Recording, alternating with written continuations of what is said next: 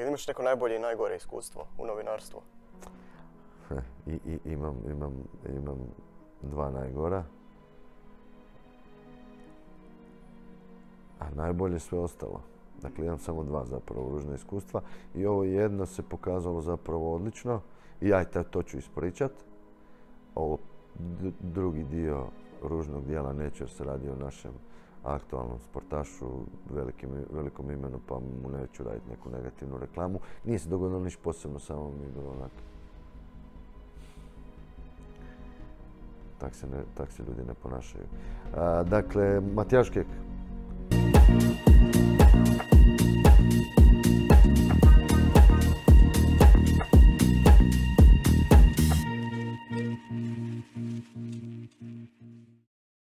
Pozdrav ekipa, dobrodošli u novu epizodu Open Talk Podcasta. S nama je danas gost od kojeg imam malu tremu, s obzirom da ono što ja sada radim drži u malom prstu. Dakle, on je novinar, član sportske redakcije Nove TV, također podcaster na Podcast Inkubatoru, Milan Stjelja. Bespotreban ovako lijep uvod, hvala ti na tome. Evo, drage volje sam se odazvao, nešto sam malo ubrao da već fino radite, pogotovo, evo sad sam ti prvo pitao koliko to traje, pa je to još relativno kratki period, već ste doveli super goste, evo super, svaka vam čast, samo nastavite dalje. Daj mi reci odmah sad ovako, kakav ti osjećaj biti u ulozi, ne znači ovo ko intervjuira, nego u ulozi ispitivača? Bio sam gost tamo na Podcast Inkubatoru 2 ili 3 puta. Tako da, ajde, nije mi prvi put, ali nisam dugo bio s obzirom da sam sad uvijek na ovoj tvoj strani, tako da evo i to je zanimljivo isto. Ovako, ja sam mislio proći... Može. Može. Budemo malo i na tebe, budemo malo i na Inkubatoru, ali... Nemo mi novu zaboraviti, znaš kakvi ljudi, lijepo je ono taj neki novi set pohvala na račun podcasta koji je, evo i tako direktno s ljudima pokazao koliko je bitan. Ali da, ne volim da mi se ovoga, vjerojatno si se htio do toga dotaknuti isto, ali da ne ispadne. Moram ispoštovati poslodavca, čovječe, ovo mi sa strane. Ok, ajmo ovako, ti si dosta znači u tom sportu, u nogometu pogotovo, i bacio bi se malo na aktualne teme, a to je zimski prijelazni rok u HNL-u. Dakle, trenutno se za nas tamo odvija nekako najzanimljivije stvari, pogotovo u Hajduku i Dinamu. A kako ti se općenito čini da su jedni i drugi odradili transferni rok za sada? I tipa za sad najveći prijelazni transfer je Perišić u Hajduku. Koliko on može donijeti za HNL i za Hajduk općenito? Ma dobar dolazak Ivana Perišića je monumentalna stvar za hrvatski nogomet. Jer radi se o čovjeku koji je definitivno top. Sad ko će ga gdje staviti na poziciju broj 3, broj 5. Ja ispod toga možda ne bi ni išao. Pa da, ali u top 10 najvećih igrača Hrvatske u povijesti nogometa i to dolazi u trenutku u kojem je ozlijeđen i to sve, ali ja vjerujem da on u sebi ima još minimalno, evo 2,5 godine, sigurno jednog izrazito visokog nogometa u samome sebi jer je nevjerojatni profesionalac, voljan, željan igrati, tako da njegov dolazak za cjelokupni hrvatski nogomet je fantastična stvar. I jedva ga čekam vidjeti na terenu. Što se tiče samog Hajduka, da, on će se pojaviti negdje, pretpostavljam, krajem 3. mjeseca. To je tu negdje 6 mjeseci, što je najraniji rok da se netko uopće vrati do te mjere da počne ozbiljno trenirati neke nogometne vježbe, a onda polagano se priključivati u ekipu, ulaziti u duele i to. Kažem, s obzirom da je on takav, on će možda i srušiti neke sve rekorde, pa možda se pojaviti i 5 dana, što je puno. Ranije, a kamoli, ne znam, on bi mogao i 2 tjedna, mogu ići za 5,5 mjeseci, što mislim da nisam nikad čuo, da znam da je 6 mjeseci i to sve uz ovu unapredjelu u medicinu, jer prije to bilo skoro godinu dana, pa se onda počelo smanjivati na 9 mjeseci i evo sad je 6 mjeseci neki, koliko ja znam, najraniji rok, tako da, ako se zlijedio krajem 9. jel tako, onda je krajem 3. bi on tek tu mogao početi lagano dolaziti, a onda moja pretpostavka je da prije ovoga početka 5. teško da će zaigrati uopće, ne? Ali kažem, kad je on u pitanju, svi ti okviri padaju u vodu, što je pokazao u cijeloj svojoj karijeri koliko je tih nekih okvira sam porušio, tako da. Ali neće on tu sad stići možda previše igrati, kako sad stvari stoje, pogotovo ako Hajduk dobije Rijeku danas, mislim da neće biti niti preko potreban. Iza kamerina će navijač Rijeke, Riječanin. Pa ne velim ja da se, ja isto navijam za to, ali ako dođe do te pobjede, ovoga mi zna on. Mislim, koliko god je rano, još se puno ima za igrati, ali stvarno u ovome trenutku očekivati da se može nešto pretjerano promijeniti u smislu konačnog epiloga ko će biti prvak, mislim da ja, bi Hajduk to ovoga trebao uzeti. Tako da on mislim da tu neće biti presudan, ali kažem njegov dolazak je malo fantastična stvar. Ovo ostalo, Hajduk, Lazno Klenhešer je veliki igrač, sigurno. Mislim da je zapravo i puno manje ostvario karijeru nego što je samo njegovo nogometno znanje i fizička moć. Razlozi zašto, vjerojatno on sigurno zna bolje, ja sam čuo svakakve priče, malo je onako specifičniji, da se tako izrazim, s obzirom na ono sve kaj sam ja čuo. Koliko će donijeti Hajduk, to ćemo vidjeti. Ali mislim, ovako načelno sigurno bi trebao biti pojačanje. Prekalo. Tamo sam na to htio doći, da. Do vremena kad će ovo već izaći, znači se šta je sa Brekalom, je li došao u Hajduk? Ne, je. On je došao u Hajduk? Došao je u Hajduk. Ma da. Da, evo, to onda vi u krugu novinarstva znate više, mi za sad nemamo to potvrđeno, samo da se to dešava, da je on danas na Poljudu, da je na utakmici, to je sve što znamo. Pa, je to 90% gotovo. A tako je bilo i sa Dinamom. Ne, s Dinamom nikad nije dogovoreno do kraja ovo, mislim koliko ja znam da je dogovoreno. Aha. Da.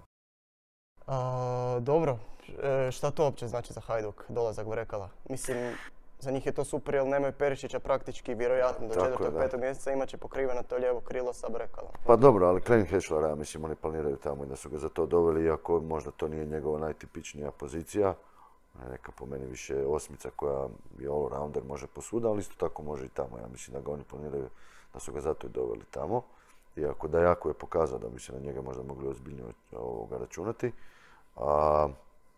Da, ali opet, rješenje svakako je, jer mislim da je zapravo od svih pozicija, od svih igrača, mislim da Hajduku zapravo najviše fali upravo sredina, jer nekako su mi svi ovoga veznjaci su svoju kvalitetu kao Krova, naravno, i Žaper, da ne pričamo malom siguru, ali su onako i slični, a ovoga Glazlo bi to mogao biti, pogotovo sad s dolaskom Brekala, on vraćan tu negdje u sredinu gdje ja mislim da mu je prirodnije stanište koji bi mogao i ono i svojom silinom, ali prvenstveno dolaskom iz drugog plana što ovi ostali nemaju, koji su više manje svi klasični, neke šestice ili Kukrova osmica koju bi ja volio da on bude taj, ali ne možemo doći na zelenu granu oko toga.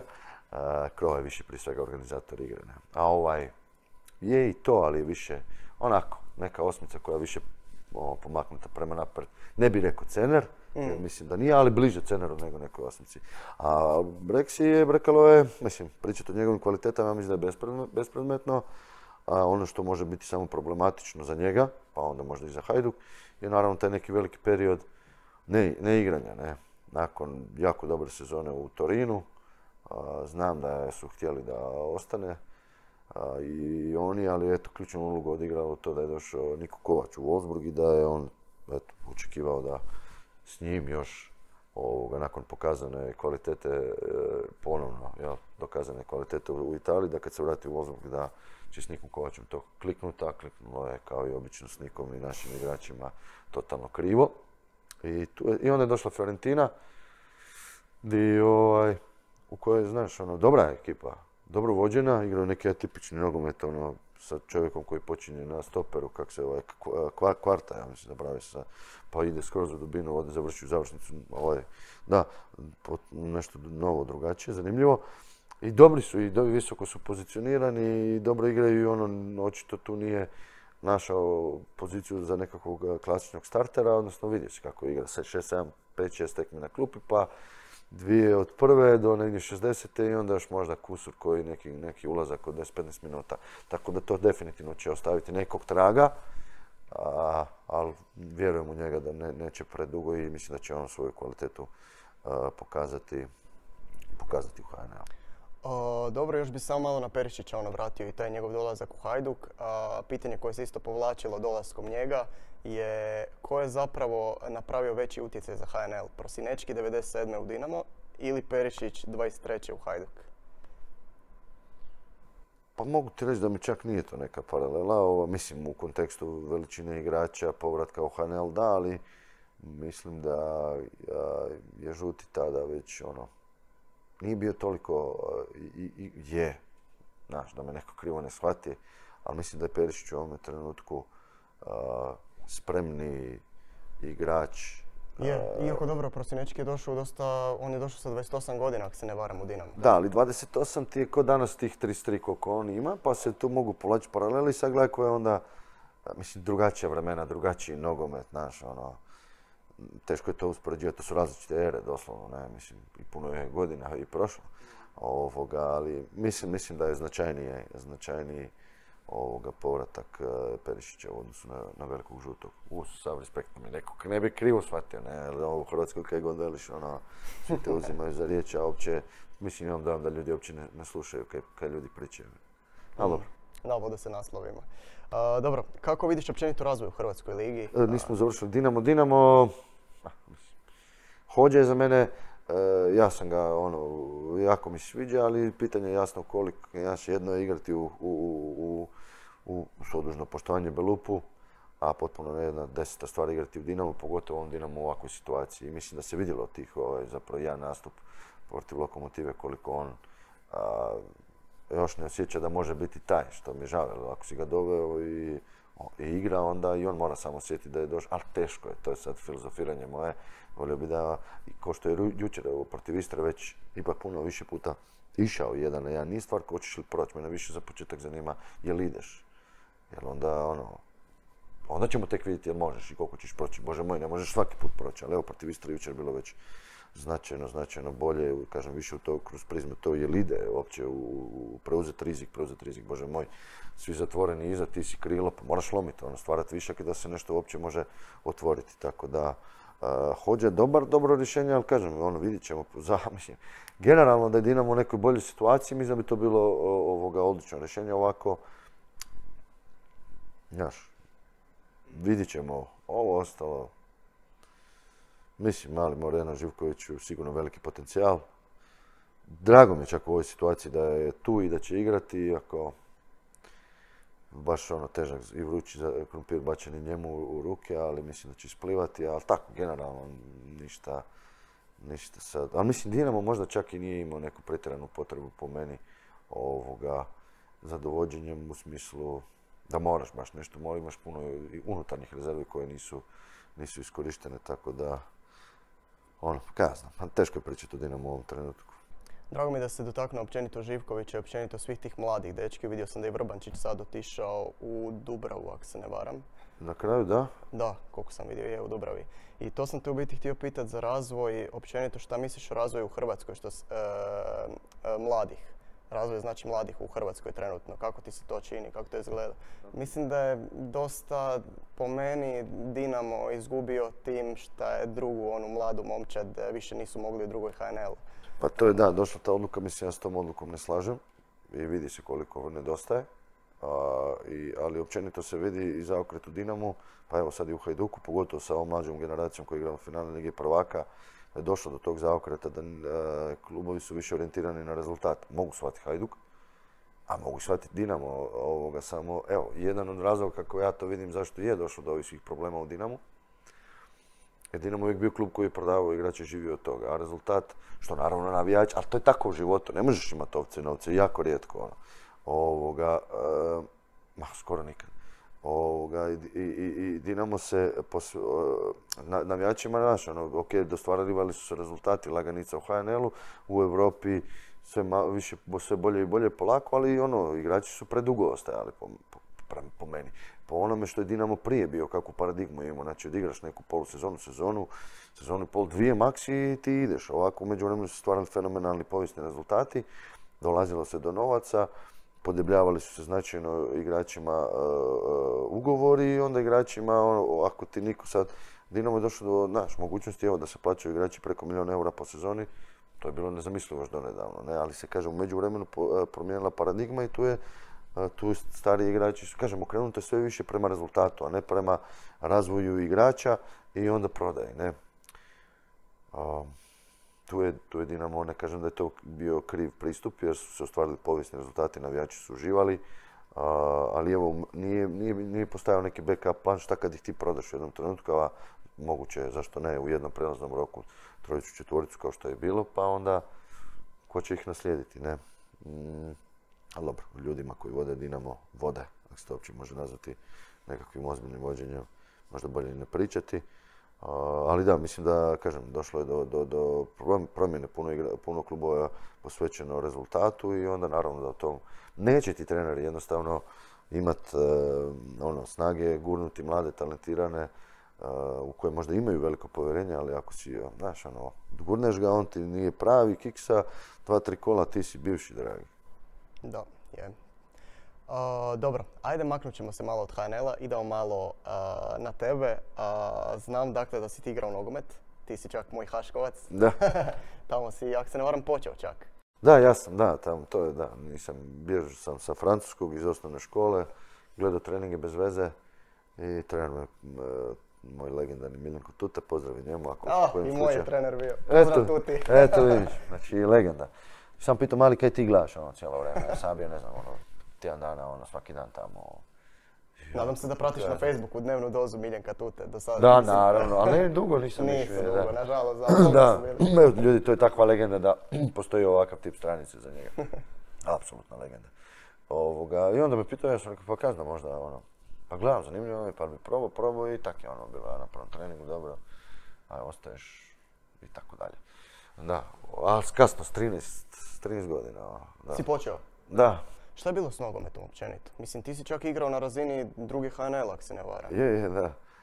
Pa, mislim, to je sad potpuno široka je priča, ali mogu je skratiti na neke 3 segmente. Prvo, znači ja nisam, ja sigurno nikad od mene neće čuti, niti ja to mislim, znaš, nisam uspio, ako bi uopće imao, znaš, te kvalitete da uspijem, što onak privatno, osobno, na nekim razinama sigurno da, ali znaš, to je opet koliko će se stvari poklopiti, je puno tu sreća odigra ulogu, ne da se branim, nego svaki igrač će ti to reći i u bilo kojem sportu, pogotovo u nogometu, sreća hoće ti se otvoriti, ozlijediti neko da bi ti dobio rano šansu, da se ti ne ozlijediš u tom kontekstu, ali reći ću, dakle, ja nisam bio spreman, ja nisam zapravo nikada radio nešto posebno na sebi. Nisam ni mogao, ljudi, ja kad smo, znaš, kad imaš ljetne i zimske pripreme, pogotovo ljetne i u Hašku 2 treninga dnevno, ja ne bi mogao najčešće na jutarnji doći, ali bi po noći radio u ledu, u gramatu i tako to, ili jutarnji u gramatu, tako da jednostavno tako je bila financijska situacija doma da bi uopće mogao tići na more i onda, tak da nije da nisam htio, nego ti velim, takva je bila situacija, a onda sam upao u ekipu odmah i tamo bi bio među najboljima i onda bi mi treneri i šenkali su me, znaš, ja i nisam morao toliko i trčati, jer ću ja igrati i onda je taj neki pristup sigurno nije urodio plodom da ja se fizički razvijem na razini na koje bi mogao da, a to je već bio period kad su i svi igrači u Dinamu, mi smo imali fenomenalnu generaciju, mi smo šamarali sve žive, znaš, tako da sam ja osjetio da smo mi koja ekipa tu negdje, da mi možemo bilo je. Dobro, sada ne pričam, baš s Silijom Lončarevićem bio neki dan, pa se uvijek sjetimo toga kako je mene i kapitana ovog mog zvao. Tu sezoni kad je bio Liga za bedaka smo mi trebali kao izlazni kadeti već biti priključeni seniorima Dinama. Ali je bilo teško, pa ne znam ni gdje zapevati, mislim možda zbog cijele situacije, nije da sam ja odbio.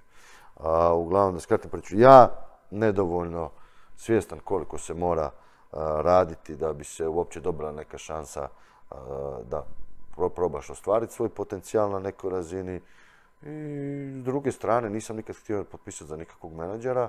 Sam bio vrlo brzo svjestan da onda, znaš, odeš, igraš drugu ligu i, potpišeš, dogovoriš s nekim i onda odeš u Imotski, recimo, ne karikiram, recimo, takve stvari su i bile. Ja nisam bio spreman na to da ja sad odem u Imotski živjeti sa, ne znam, 19 godina, gdje ovdje studiram, već sam počeo raditi u sportskima, tako da, evo, to nekako sve neke generalno moje sve krive odluke, jer mi je danas žao, jer naravno da najviše volim nogomet i da mi je žao zato što nisam probao uopće, ali dijete si, znaš, nemaš ni starog doma koji će ti možda neke stvari objasniti, kaj mama zna, žao mi je kad nisam probao barem nešto vidjeti koliko bi ja tu mogao. I to je u životu za mene osobno uvijek najgore, jer ispuniti svoj potencijal, to je, ja mislim, neki put ili najbolji put do osobne sreće. E sad, moja sreća što sam ja ostao blizu nogometu i uživam u novinarstvu, pa sam i dalje sretan čovjek, ali kad sam bio mali, još kad sam srednju završavao, pa sam ja upisao novinarstvo pod uvjetom kao ako slučajno ne budem igrač, Htio sam prije svega ipak igrat nogomet, jer to je najveći užitak u mom životu. A u tom smjeru nisam baš previše toga puno pametnog napravio, pa mi malo žao, čisto da vidim do kud sam mogao ići. Mislim da ovo što si rekao, zapravo za uspjeh u bilo kojem sportu je taj rad na sebi zapravo najbitniji. I pogotovo još i danas. Danas je, mislim, to čak još više izraženo. Bez toga zapravo ne možeš ništa. Ma ne možeš. Sve, pogotovo nogomet se spustio na razine gdje su tehnički zahtjevi zapravo vrlo jednostavne. Primi i predaj i trči, a fizički segment se digao. Znači, to je već bio, još kad se meni dogodilo, ja sam, znači, 86. godište, sa tih nekih 19 godina igram drugu ligu, ali ti je to faza bravo, mali, dobro, imaš to, ali ima vremena za tebe. Doslovno kroz godinu dana ili dvije maksimalno sam imao 21 i ja sam odjednom postao stari igrač jer se promijenila priča i sad su klinci sa 16, 17, 18 počeli dobivati postao sam stari igrač, čovječe, s 21 godinom i to je sad već dalje, pazi, znači doslovno u tom nekom mom periodu ili periodu moje generacije, 86, znači 86, 85, 7, znači to su sve igrači koji su, kažem, preko noći samo jednom bili. A gle, ovaj mali je isto otprilike ko ti dobar, ali ima 17 i onako, pa da, dajte mu šansu, ali kažem, ja sam odjednom sa 21% stariji igrač. Dobro, idemo na tvoju zapravo sadašnju karijeru, to je novinarstvo. Kako si uopće došao do novinarstva, kako si upao u to, koji je bio tvoj prvi posao i kako je došla ponuda Nove TV, kako si tamo završio? Da, ne, ja sam slučajno, život je slučajnost, vjerujem. Koliko imate godina? Ja 25. 25? A da, ovo budete vidjeli tako, znači kako se stvari slučajno otvaraju, ne? Mislim, ako si pravi, ako ih prepoznaš pa iskoristiš, evo, ako nisam u nogometu, a nisam, onda u novinarstvu jesam jer sam, evo, krenuo odmah, ali slučajno, dakle, mama, dok sam bio na faksu, prva godina faksa, ja sam tad u drugoj ligi, u Hašku, i mama ide tamo malo do referade, provjeriti kak sam ja, jer ne vjerujem mi, naravno, kaj ja pričam, iako sam ja fakat dobro ušao u faks, i vraća se i, veli, bila sam ti referadi, dobro. Pa dobro, kao izgledao sve kaj si pričao, fakt je, ali to je tete iz referade vele da nisi nikad otvorio ovaj studomat, ne? Znaš ovaj? Da. Nisam, ne, kaj ima tam, ne znam, a znam da je obaveza, doslovno, tak, moraš. I me naj to otvori, ja za kompjuter otvorim i doslovno, imaš koliko je bilo tih poruka, soma ili dva soma negdje, toliko nepročitanih, ne? I sad pazi slučajno, zadnja na vrhu je, sportske traže honorarne radnike. I kaj kliknem na to i pročitam sa starom, pa kaj, pa rekao, prijavit ću se, ne, i prijavio se, tišao na razgovor, bilo pun kurac, smije, naravno, kandidata, i uzeli su nas petoricu i tu sam ja odmah počeo raditi. Znači, s 19 godina, to mi je bio najteži period u životu, fizički, kogod da si mlad, pa imaš energije. Sad mi je puno teže, naravno, s 37, skoro 8, ali igrat drugu ligu i studirat i radit, a s tim da su ispitni rokovi i pripreme u istom periodu, jel? Znači zima, nema gore, ujutro trening, maj ljetni, ista stvar, samo je manji period mogućnosti oporavka, jer trening je jutro u 9 uvijek i ljeti i zimi, samo kaj zbog vremena i svjetla, je trening u zimskim pripremama u 3, jel? I onda, a ova je oko 6, 7. Uglavnom, ja bi tu, po noći učio, prek dana trenirao 2 puta, tu sam, u drugoj ligi sam, tu sam već, ovaj period kad sam pričao da nisam mogao 2 puta trenirati u tom nekim mojim formativnim godinama, od 15, 16, 17, 18, ovo sam već počeo i nešto zarađivati od nogometa. I ne možeš igrati, kak ću drugu ligu, pa ću idem, je šefe, sorry, ja idem, imam smjenu u ledu, ne, u McDonald'su sam ja radio, svugdje sam radio. I onda bi, znači, imao 2 treninga, između tog bi spavao, otišao bi, tu sam u međuvremenu otišao na portal sportskih koji sam u međuvremenu otvorio, jer mi je otvorila se mogućnost da imam tu, radim neku popodnevnu, večernju šihtu, od negdje 6, ja bih dolazio oko 7-8, ono tamo mi je ekipa iz sportskih bila fenomenalna, izlazili su mi susrete ono na svaki način, svaka im čast na tome, veliki sam prijatelj s mnogim od njih i dan danas, i onda bi ti radio do 12:30, 1 i onda bi išao ući, tako da mi je to bilo full krvavo, ali uglavnom nakon nekih 6 godina u sportskima, su došla je ona kriza i ja sam bio negdje, ne znam koji, 77. val, odnosno neki od nas smo bili 77. val otkaza i tu smo dobili otkaz. U međuvremenu sam bio prijavio na Novu jer me tadašnja cura forsirala, jer ovo nije to dobro, bolje je televizija i zahvalan sam i njoj na tome jer doslovno ona ispunila prijavu. I to ti je bilo negdje 1,5 dana prije nego kad sam dobio otkaz u sportskima, jer ono, kažem, to je bila ta kriza i sportski su, kad sam ja bio imao ne znam koliko, 100 ljudi u redakciji, sad ih danas ja mislim 40, manje od 40. Da, i i taman u tom periodu, ja uvijek velim kad si dobar čovjek, Bog te pogleda kad je najteže, nisam neki vjernik u smislu da idem u crkvu, ali vjerujem u Boga, vjerujem u dobro prije svega i to je to. Znači, 1,5 dana sam, skoro 1,5 dana od kad me ona prijavila za Novu, kad sam dobio otkaz u sportskima, su me Nova zvala na razgovor i opet, ne znam, mislim da je bilo, da sam čuo, ne znam, 1000 i nešto kandidata, oni su nam trebali jednoga i uzeli mene, pa sad još su pogodili neki ljudi sami procijene. Meni je dobro, uživam tamo, super redakcija, predivni ljudi, pogotovo ovi moji u sportu, baš veliki kolege i veliki prijatelji i evo, tamo sam sad 13 godina, a prije koliko godinu i kusur je došla ta priča s Podcast Inkubatorom gdje također posebno goštujem. Mislim da svako ko se susre općenito sa novinarstvom, ja sam se kroz svoju curu koja je završila novinarstvo isto. Moja sučita. Je, slažem se. Svi ti ljudi znaju da je to dosta kaotičan posao i mene u biti zanima kako ti balansiraš posao u novinarstvu i svoj privatni život. To je super pitanje. Prvo zaboravio sam našim dragim gledateljima se ispričati kada sam evo ovakav u Trnirci i u ovoj majici. I tebi sam se, odnosno vama sam se već ispričao, ljudi je direkt s puta iz Pule, pa evo stvarno isprike jer mislim da ovo nije baš prikladno za javno pojavljivanje, pogotovo ovako renomirano podcaste sa ovakvim dobrim dečkima. Teško je, mislim kad si mlađi onda je ono super jer je to ludo, jer je to živo i svaki dan je nekaj ono polukaotično, ali kad ti dođe obitelj, kao što je meni hvala Bogu došla i 2 predivne curice i pas. Nije Mika, evo, došao sam direkt, htio sam da furat Mikicu ovdje. Mogu si doći. Hvala ti, ali evo, pošto sam direkt s puta nisam mogao. Onda to stvarno postane jako, jako teško i zahtjevno i sva ta ludost, živost ti u jednom trenutku ipak postane smetnja. Koliko god meni to osobno, onako, po mom karakteru i dalje paše, ali taj dio je najzahtjevniji, ali ja mislim da je novinarstvo poziv koji osjetiš i uvijek mladima govorim ono koji dođu na Novu, ono, da uzmite 3 mjeseca, vidite je li to uopće za vas, jer nije za mnoge. Ne samo zbog posla koji je javan i koji ono, 1.000.000 puta možeš napraviti sve dobro, vrlo dobro, odlično, fenomenalno, ali jedan put ćeš nekaj, ako zajebeš, će te pamti cijela država po tome. Ne dajem se previše niti sebi i svojim kolegama ili profesiji nešto posebno za pravo ili ti je uzdižem, ali mislim da je to činjenica. I,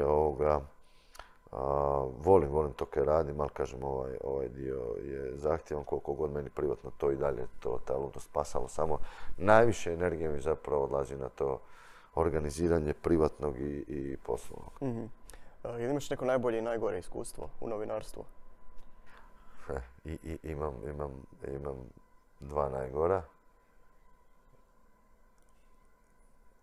A najbolje sve ostalo. Dakle, imam samo 2 zapravo ružna iskustva i ovo jedno se pokazalo zapravo odlično i ja to ću ispričat.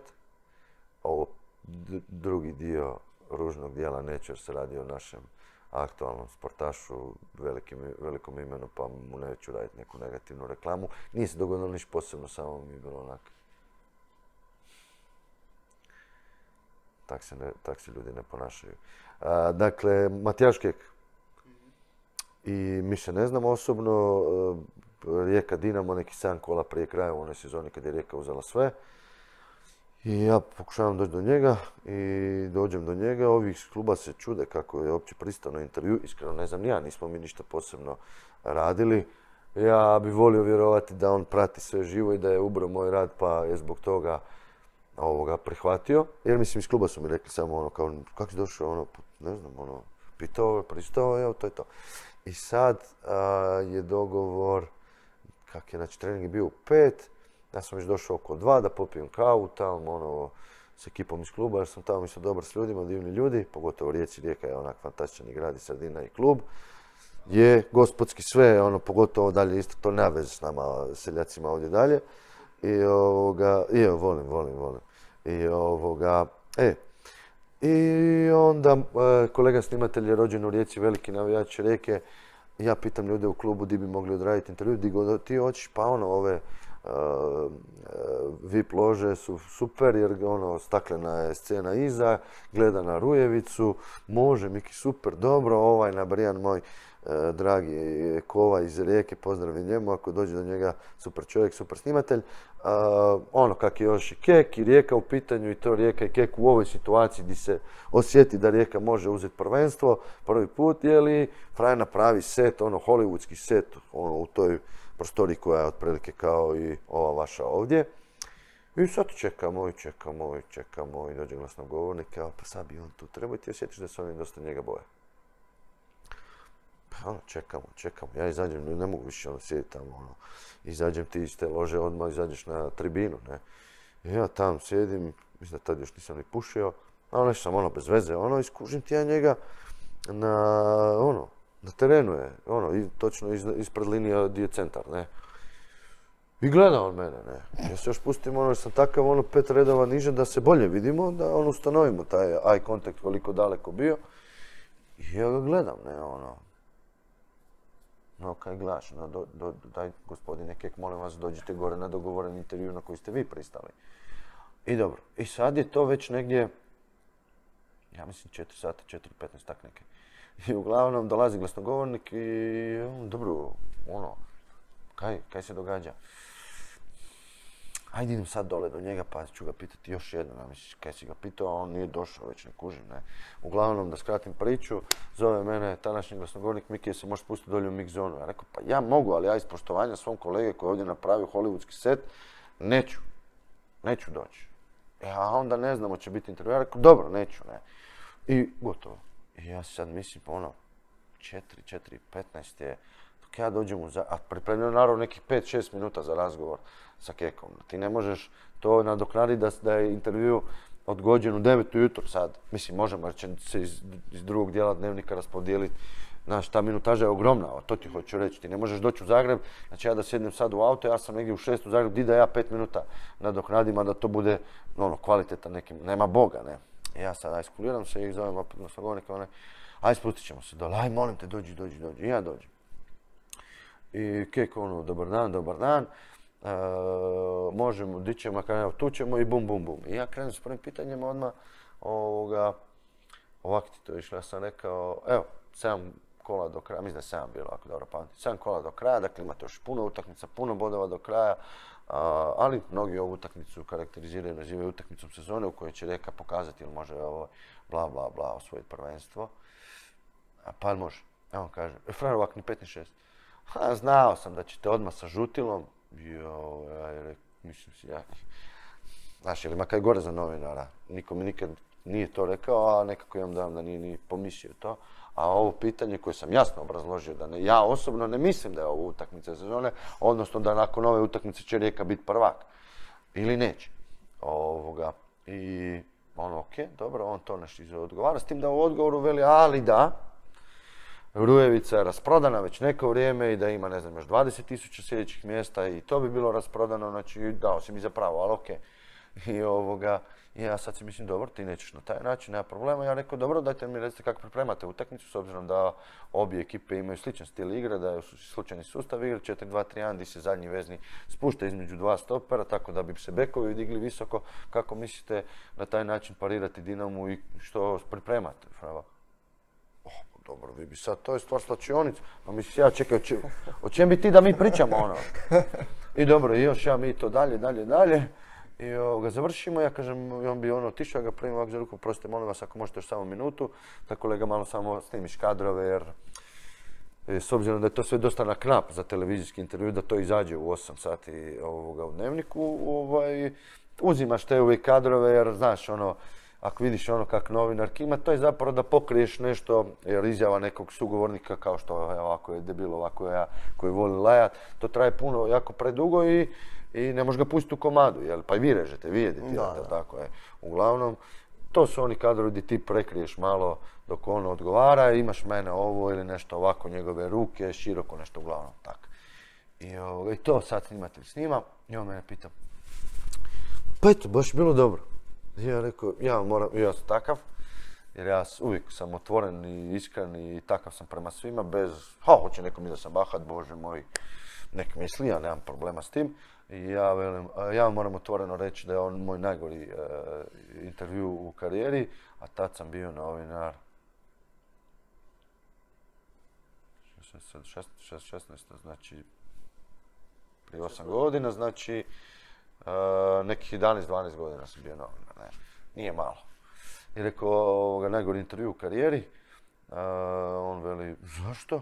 Ja rekao, i sad me obrazložim, pa pitao sam vas ovo i obrazložio, dao do znanja da ja to ne mislim, ali cijela Hrvatska misli. Vi ste mi rekli opet da sam krenuo sa žutilom, a kad sam vas pitao, pardon, konkretno o nogometu, ste rekli da je to stvar svačionice, o čemu da ja pričam s vama. Ono kad je dobro, jer tako kad ljudima pokažeš neki stav koji ono, je sa svim respektom, nisam ja niš loše rekao, ja mislim, ja sam izrazio svoj stav. Nakon toga, s obzirom da je sezona išla u tom smjeru, da je dalje bilo napeto, da je Rijeka osvojila, da je Rijeka ovdje u Maksimiru osvojila kup. Ja sam još dosta puno puta pratio Rijeku i ja sam odlučio da ja kad dolazi Matjaž Kek u mix zonu da ja se mičem. Znači ja uzimam igrače s tim čovjekom, ja više nemam potrebe kaj ljudski čisto. Možda će mi naravno netko iz redakcije reći moraš, nitko mi nije došao rekao, tako da ja nisam, ja bi se maknuo i on bi ti svaki put kad bi vidio da sam ja sa strane, pa bilo je situacije, da sad ne veličam, ali ono bilo je ljepših situacija u tom kontekstu, ali svaki put kad bi ja bio sa strane, on bi ti došao ovak ispred mene. I onda bi ja... Znaš, šalim se. Nisam došao naravno sa punim respektom, razgovarao s njim, ali naučio sam tu kao i mnogo puta u životu da sa ljudima treba pokazati svoj stav bez da ikoga vređaš, biti ono što jesi, ja to definitivno jesam, volim i cijenim ljude, a ovi drugi ne moraju biti dio mog života, ali on je to pokazao, možda i takav je, čuo sam iznutra da voli tako testirati i onda ako skuži, valjda traži nekoga koji je njegov meč i onda ako mu može to mečirati, onda te poštuje. Mislim da mu je to bespotrebno, pogotovo njegovo ime i prezime i tada i prije, ali bože moj, svi smo različiti i nikad to sada ja ulazim u njega i dalje mislim da je frajer, mislim da je veliki frajer. Možda je na taj način testirao i mene, ako mu je to uopće bilo bitno. Ne znam, takav je valjda, čuo sam takve priče. Uglavnom, to mi je bilo negativno, ali na kraju se je pokazalo jako pozitivno, tako da i dalje volim Matjaža Keka. A volim, dobar. Ti si uglavnom bio dosta smo te gledali u studijskom nekakvom vođenju emisije i to, ali si zadnjih, ako se ne varam, 4 godine, tako nešto otprilike, si i postao komentator na utakmicama. Kako se općenito pripremaš za studijsko vođenje emisija, kako se pripremaš za komentiranje i što ti je draže od tog dvoja? Ne znam, volim jedno i drugo. Mislim, ajde, za nijansu ipak više komentiranje, jer ja mislim da je to vrh piramide, biti taj čovjek koji će ono pratiti reprezentaciju i evo doći, neki su došli do toga da su stvarno postali velike legende, nije mi to cilj, ali daj Bože ako dođe do toga, mislim da će mi to biti nešto najljepše u ovom poslovnom dijelu života. Pa malo, ali volim studio, jer volim studio zato što sam opet, ja stvarno volim nogomet i dozvolim si da otvoreno, evo i tu pred vama, velim da ja mislim da neke znam. Ko ima problema s tim da ja to velim, a opet, znaš, kaj da ja radim, ne? Nedostaje mi u hrvatskom eteru više analize, jer i sam sam ono dio svijeta koji prati nogomet i u kafićima i doma sa svojim ljudima i Ne, sve se svodi, ja vjerujem da je vi to bi potvrdili, jer da ono, naši ljudi pričaju, zato što neko gleda nogomet 50 godina, ja mislim da to ne mora znači da on uopće zna o nogometu. Možda zna faktografiju, ali samu materiju igre, ja mislim da ne zna. I to sam doživio na masu puta i sve se to pretvori u vrijeđanje igrača. Što mi je ono degutantno, znači, ono, i nogomet je specifičan sport, cijeli, ali nogomet je da sad svi to sve kao znaju, a ne znaju. Ono, ljudi, ja sam bio u situaciji gdje, sad zašto mi to fali? Fali mi jer ja mislim da na taj način su medijska agenda i novinari kako to rade, bi kroz duži period generacijama došli do toga da ljudi generalno ipak puno više razumiju nogomet. Jer ako ti njima serviraš na stol način zašto je došlo do nekog gola, jer znaš kako je ono, oni svi gledaju gdje je lopta. Ja kad ih gledam i kad komentiram, ja da vidim gdje je lopta, ja gledam sve ostalo. Jer ako negdje neko zakasni, taj je kriva. Ovi, znaš, kaj su poslije, naravno, neko je mogao bolje, neko je mogao više bolje, neko je doista i u tom procesu zajebo, ali većinom je zapravo totalno negdje u drugom dijelu terena neko zaspo i tu se otvorila rupa, ovi su to iskoristili i ja to kad komentiram, na taj način komentiram, ne komentiram, da ja izvadim sve, moraš. Valjda ne o svakom igraču sve, o reprezentaciji, odnosno momčanima koje komentiram sve, ali je moj cilj da ja i želim da mi je takva utakmica, meni prvenstveno, onda svima nama, takva da ja 94, 5, 6, 7, 8% toga kaj sam izvadio van i potrošio ono tipa dva dana vremena u setovima porezan po 3, 4, 5, 6 sati, da ja to ništa ne ispričam. Znači samo gledam ono kaj je mene smetalo dok sam bio gledatelj i dalje jesam, da ono, znaš, čovjek baca aut i sad ono, rođen je tamo i tamo, brate, koga briga. Znači, nek taj igrač zasluži nešto na terenu da ga možeš onda apostrofirati, profilirati, da ljudi koji možda ne znaju, da ga malo približiš široj javnosti. A utakmice reprezentacije su takve da gledaju svi, ne gledaju samo ljudi ko mi koji gledamo sa Sassuolo Genova, jer hoćeš vidjeti malo Mikija kak igra Jerlića s druge strane, ne, nego hoće repu gledati svi, ne. Tako da tu treba ljudima objasniti. Mene to uvijek smetalo i onda ja se time ne bavim, bože moj, ako je takva tekma, ali i tad se trudim, ako je lošija tekma, da ne lupetam statistike jer sam to pripremio, jer dok ja nešto kažem, lopta će promijeniti 10 igrača i može se uvijek uključiti. I ne volim kad ljudi, fakat, nije mi jasno da ako je korner, ti dalje pričaš o nečemu što je tebi bitno. Sad može gol pasti. Je da postotak je negdje, ne znam, 2% da pada gol, 6 ili 7% da su šanse, da bude šansa nakon kornera, ali kak ti znaš da nije to taj? I zašto bi Manchester United je najveća pobjeda Manchester Uniteda protiv Evertona je iz 1907. I evo gola! Zašto si to radiš? Pa to je ono, bar je korner, pa bar je prigoda ili nešto tipa prekida, znači ajde da te iznenadi u igri, ali nemoj da te ovo iznenadi, znači meni to ono, općenito mislim da je samo puno nas previše laprda, a ja i pustim i tišinu, u smislu pustim navijače, da ljudi koji su doma imaju dojam i utakmice malo kakva je atmosfera, a ono ne da ja samo pričam, lakše mi je, ali mislim da je i smisao komentatora da malo proba dočarati, pusti da ljudi dožive malo koliko se može preko televizijskih ekrana uopće doživjeti, ali mislim da može, pogotovo velike utakmice, sigurno se čuje atmosfera. Ili se ne čuje, pa to je opet doživljaj. Jer mene, znaš, kak je bilo tam, pa jesi čuo? Pa jesam, ali kak je tebi bilo? Pa ne, dajte pet. Pa ne znam, nije mi bila neka atmosfera. Nije bila. Nije. A ovaj studijski, kažem, dio volim to da mogu, ono, uživam u tome pokazati zašto, da bi bilo, znaš, dobro da je ovaj igrač. Znaš, imali smo situaciju protiv Švedske. Dijagonala, naravno, mislim, Luke, ali možda i Broza. Prema Peri, on ulazi i lomi protivnika 1-1. S lijeve one svoje strane i daje loptu po petercu. I sad Petković i Brekalo su bili u završnici. Petko naravno ne ide u dubinu jer tu će dobiti na lagani tapin. On se sa ove pozicije na nekih 6 metara izvlači na 8. I Perišić mu da tu paralelu i još mu govori tu. Još imaš i tu potvrdu da onoga što ti misliš da je dobro.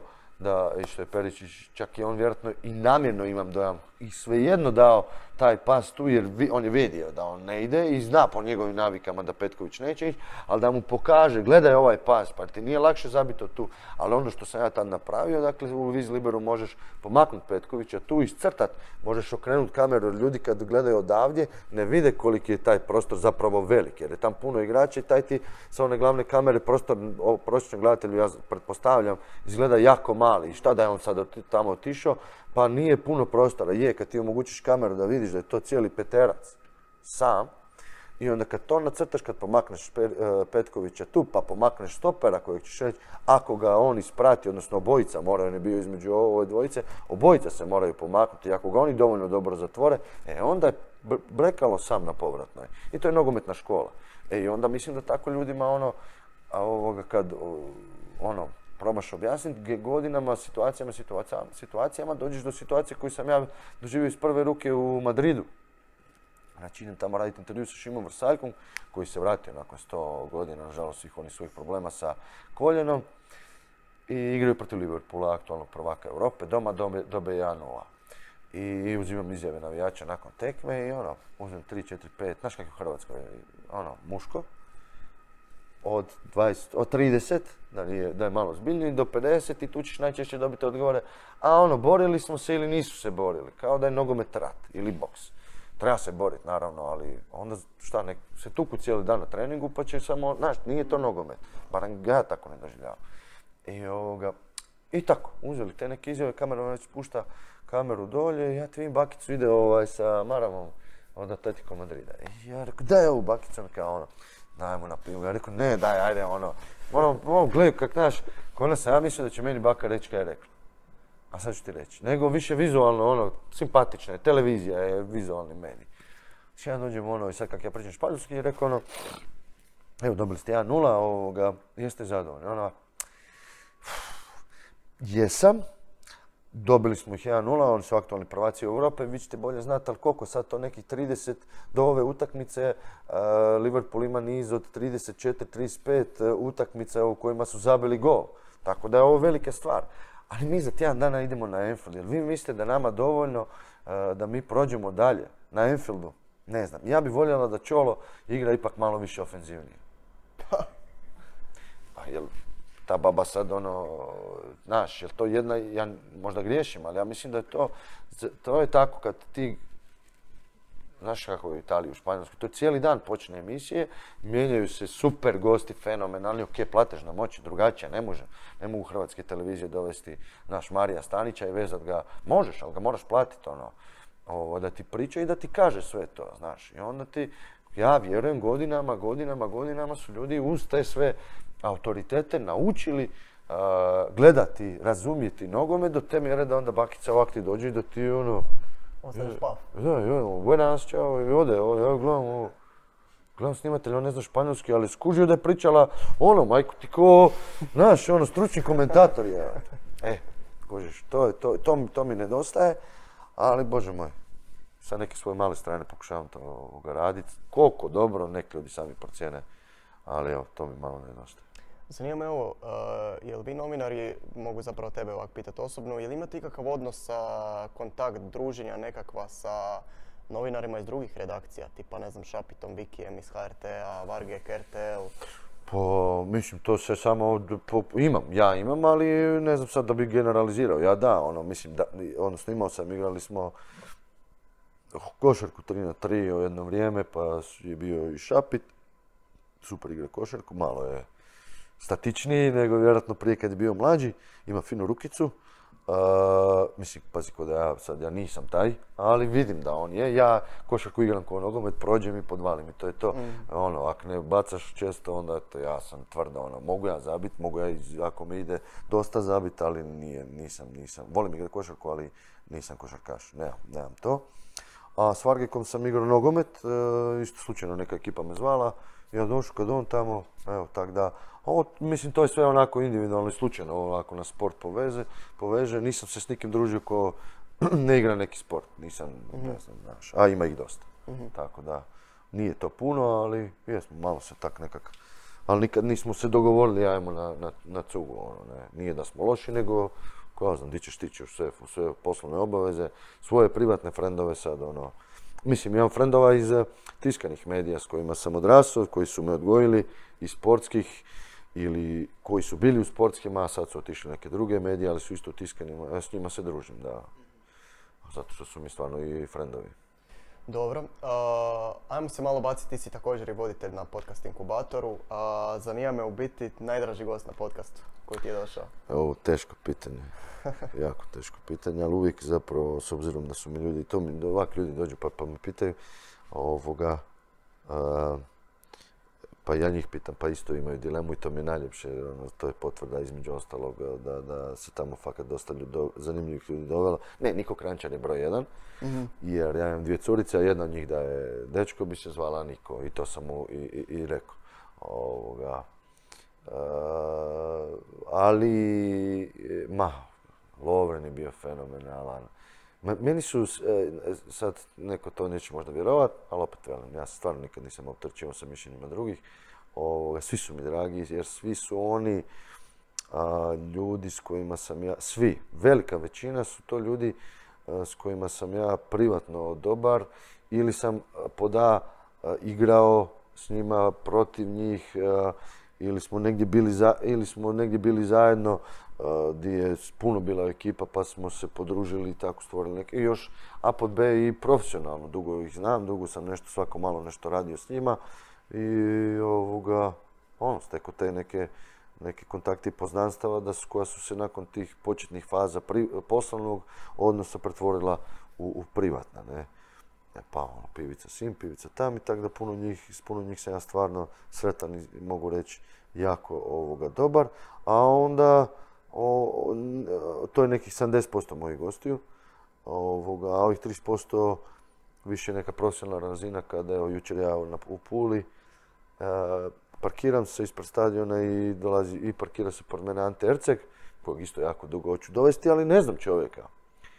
Došao sam do neke osobe koja ga je pitala i on je rekao da može, da će doći, sad teško je to organizirati. Uglavnom, ja izlazim i on nije me skužio, on je išao na ovu stranu i rekao Ante, on, gdje si legenda, evo tak ti to ide, tak, evo, stvarno, opet će neko možda misliti, evo Milan Stjelja opet sebe veličava, boli me ona stvar kaj će ljudi misliti, ali govorim sam kak je, i gdje si legenda, ja rekao, pa kad ćeš mi doći, ne, doću ti 100% super zajebancije, doću ti, organizirali, sad izmijenili brojeve i to. I sad tako će doći, eto, tako to ide. Hvala Bogu, meni spada to dosta jednostavno kaj se tiče nogometnog podcasta, kaj se tiče ovog glavnog, gdje su šira paleta ljudi, odnosno sportaša, tu nemam baš takve kontakte, ali imam do te mjere, evo da dođe jedan Igor Vori, legenda, neki dan je bio Manuel Štrlek, bili su Tim Srbić, Zoki Primorac, Čamila Mičijević, Kranica, da nekog sad ne nabrojim, da zaboravim, neću se više dalje, uglavnom. Baš super ljudi za upoznat. Najbolji trenutak ili epizoda? Nisam došao do kraja, ali, unatoč svima, braća Šarbini ipak, jeste to, nemoj da nisi gledao, me zajebao. To je bilo totalno ludo, onaki kakvi jesu. U pozitivnom smislu, veliki pozdrav njima dvojici, baš su me oduševili i mislim da je to onako neki podcast koji je možda najbliže o nekakvoj priči podcasta kakav treba biti. Ne velim da ovi ostali nisu, ali jesu, drugi ljudi imaju filter, znaš, oni će ti, opušteni su pa će ti dati puno više nego u nekom televizijskom intervjuu i forma je takva, tak da to je, ali oni nemaju nikakav filter, oni su ispričali svakakva čudese, bili su fantastični i mislim da Niko je broj jedan, pa onda Lovren, kažem, mislim da ne mogu, Lovre Kalinić, legenda, kapetan Hajduka dođe. Ja stvarno ne bi sad dalje nabrajao jer će ispast da mi drugi nisu, koje neću nabrajati, ali svi gosti su bili stvarno Nino Bules, Željko Sopić, Mali Ćorić, Kruno Jurčić, Krešimir Antolić sutra dan nakon prve skupštine. Mislim, ljudi, stvarno, top, sve, Mario malo ćemo, daj nemoj da nabrajam dalje. Bićemo to za stvarno, da, super mi je, svaki mi je bio super i hvala im na dolasku. ali evo, ajde ovak na neku drugu stranu, jer oni jesu na drugu stranu. A ovo što si rekao za Šarbini, oni fakat jesu bez filtera. Neki dan je bila obljetnica kad su igrali s Argentinom prijateljstvo. Pa mi je izašao intervju njega, šta ti si rekao da možda ovak ne bi toliko na javnoj televiziji, ali on je tad bio i na javnoj, pa ono izjavio, bio je ekipa, je spremna je do jaja. Da, to ti prije Eura bilo. Da, to ti je to, on je takav, on je šutio tipa po komandu 20 minuta i onda krene bomba. Ono. Da.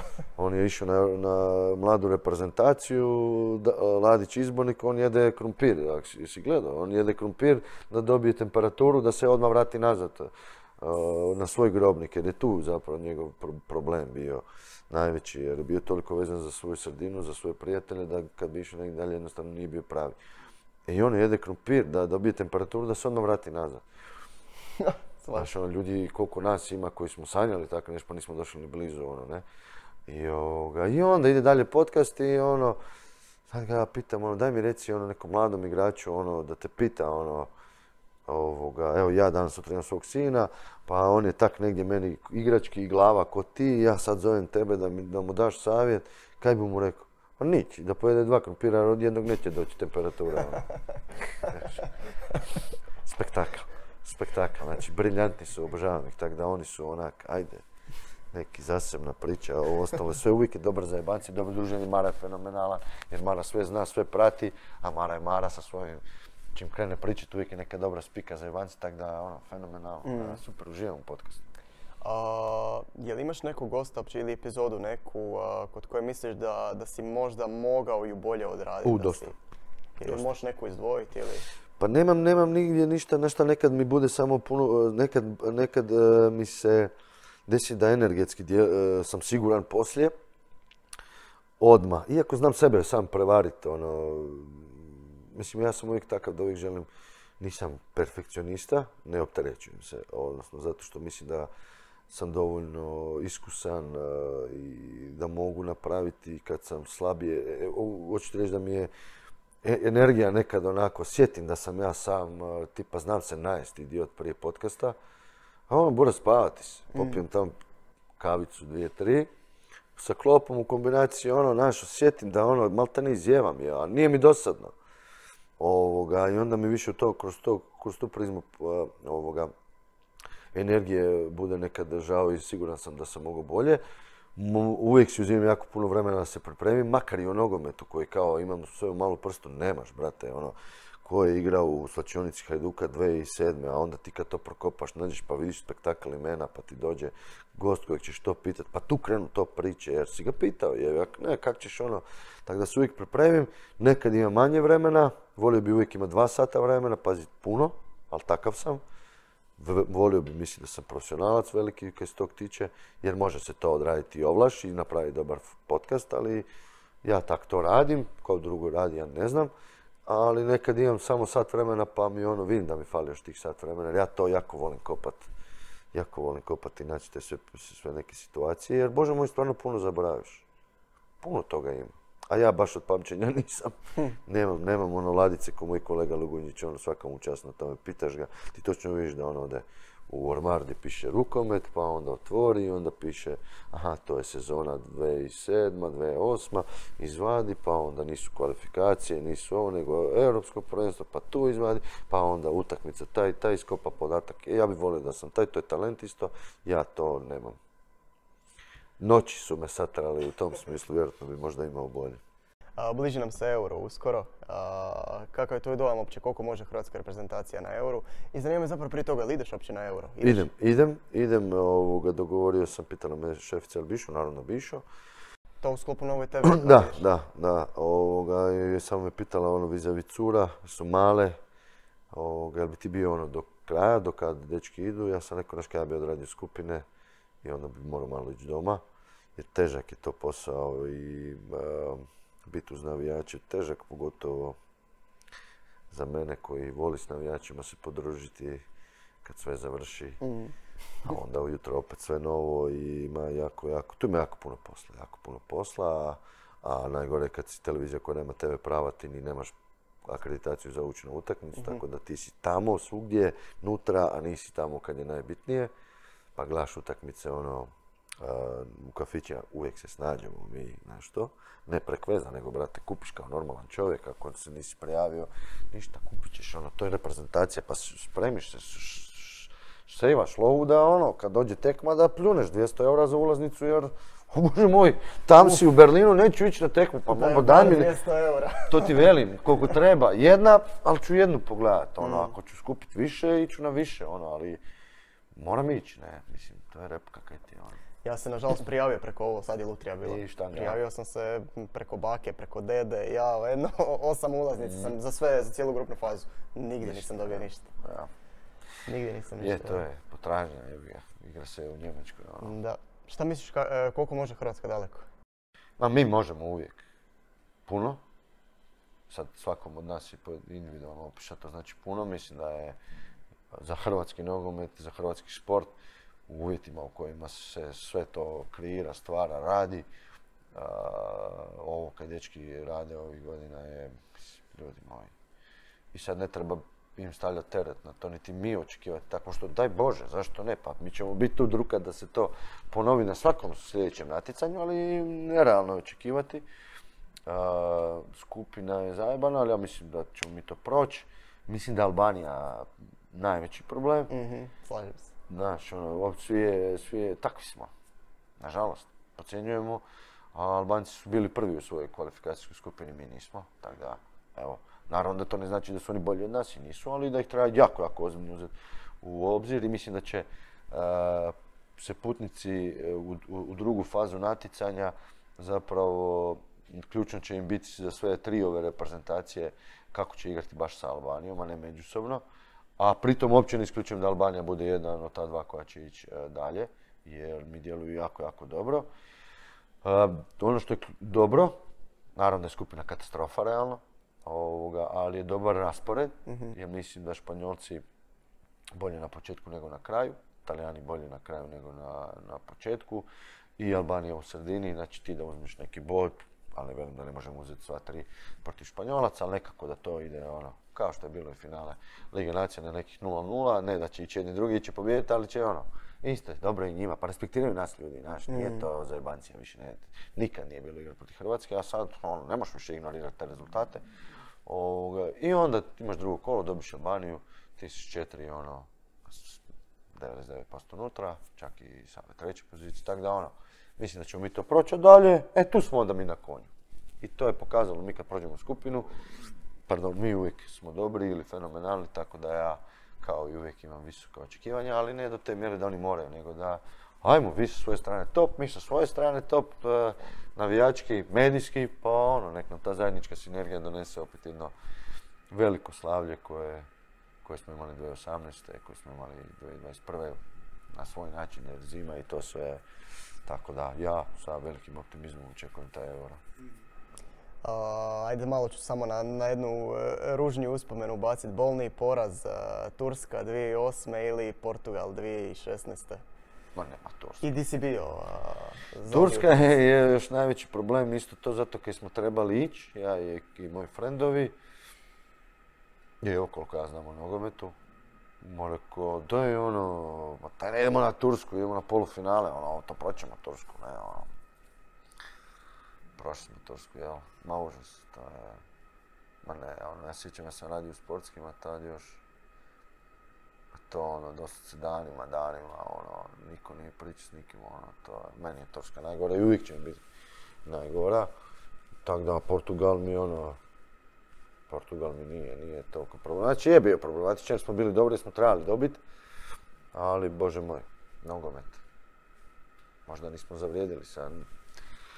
Iako smo igrali najbolji nogomet na to. Pa je i otvorilo se sve poslije i oni su u konačnici bili prvaci, tako da.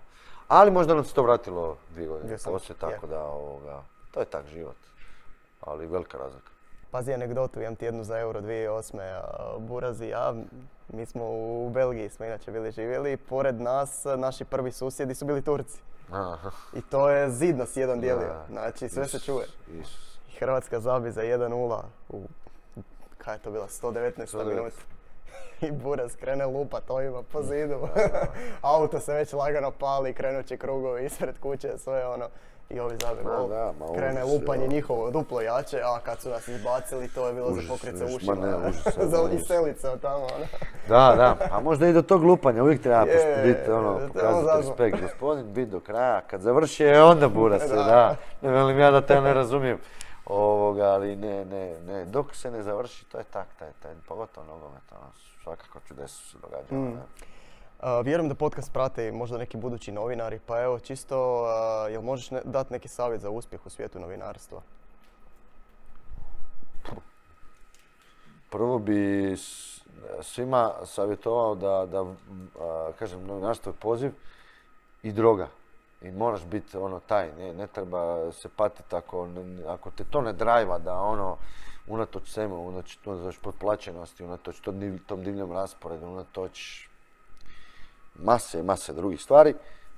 Ako te to ne drajva onda nemoj to raditi. To kažem, ne veličam ja svoju profesiju, ali ja mislim da je ono, to poziv, to nije posao. A ovo ja mogu sam reći kak sam ja, ono, ja sam sa svim igračima, s masom njih stvorio, jer nikad nikom ne podilazim. Zašto vjerujem u moć argumenta. Znači, ako ti igrače, ja sam puno puta, između ostalog s mnogima sam i iz neke faze solidnog ili dobrog profesionalnog odnosa prešao u fazu prijateljskog, pa onda i super prijateljskog, baš zato što sam, ono, kad smo radili, argumentirao svoj stav koji je bio kritika. Ali ako pričaš njihovim jezikom, nogometnim, jer ja sam ipak prvenstveno nogometni novinar, igrači su stvarno svi dovoljno normalni ljudi da ti kad njemu kažeš da misliš da je loše igrao zbog tog i tog, on to sam već zna. Neki imaš akakvih, ali otprilike znaju oni to i sami. Neće ti ništa loše uzeti za zlo ako mu kažeš svoje mišljenje. Da pače, počnite više respektirati, tako da ono, voljeti to kad radiš, to vrijedi za sve, ali našto rekao bih malo ipak posebnije. I ono, biti svoj, biti ono, pošten, ne biti ničiji igrač, ne prihvaćati nikakve, jel, sa strane i daj ti meni ovo, to ne. I dugoročno će se to isplatiti, ja stvarno vjerujem da, ja mislim da se meni to isplatilo. Jer mogu doći u Split, u Rijeku, u Osijek, iz Zagreba da ne pričamo, i sa svima raditi i imati veze, kontakte, a bez da sam stvarno išto posebno radio, osim bio normalan. Evo, fakat. Super savjet. Dobro, za zadnje pitanje, u biti imamo pitanje koje postavimo svakom gostu na ovom podcastu. Malo je onako, ajmo reći kao dubokoumno, ali ne mora biti nužno. Onda nije za mene. Pitanje je kako bi volio ostati zapamćen? Nikako. Nikako? Nikako. Mislim, stvarno, evo, nemam nikakve potrebe, ono, ma ništa, nikako, mislim. Nemam, da, dobro pitanje, ali baš nemam nikakvu potrebu biti zapamćen. Volio bi biti zapamćen kao dobar čovjek. Ali to je, vjerojatno nisi išao na to, nego na profesionalno nešto, a? Ne moram. Aha, generalno. Evo, onda da. Ne, volio bi biti zapamćen kao Miki Toplik. Toplik. Evo, to mi je jedini cilj. Cilj. Ne idem niti u tom smislu, ono, kaj bude, bit će, ali... Ne ideš nesvjesno u tom smjeru. Pa da, ono, takav sam, velim, ono, ko me prihvati.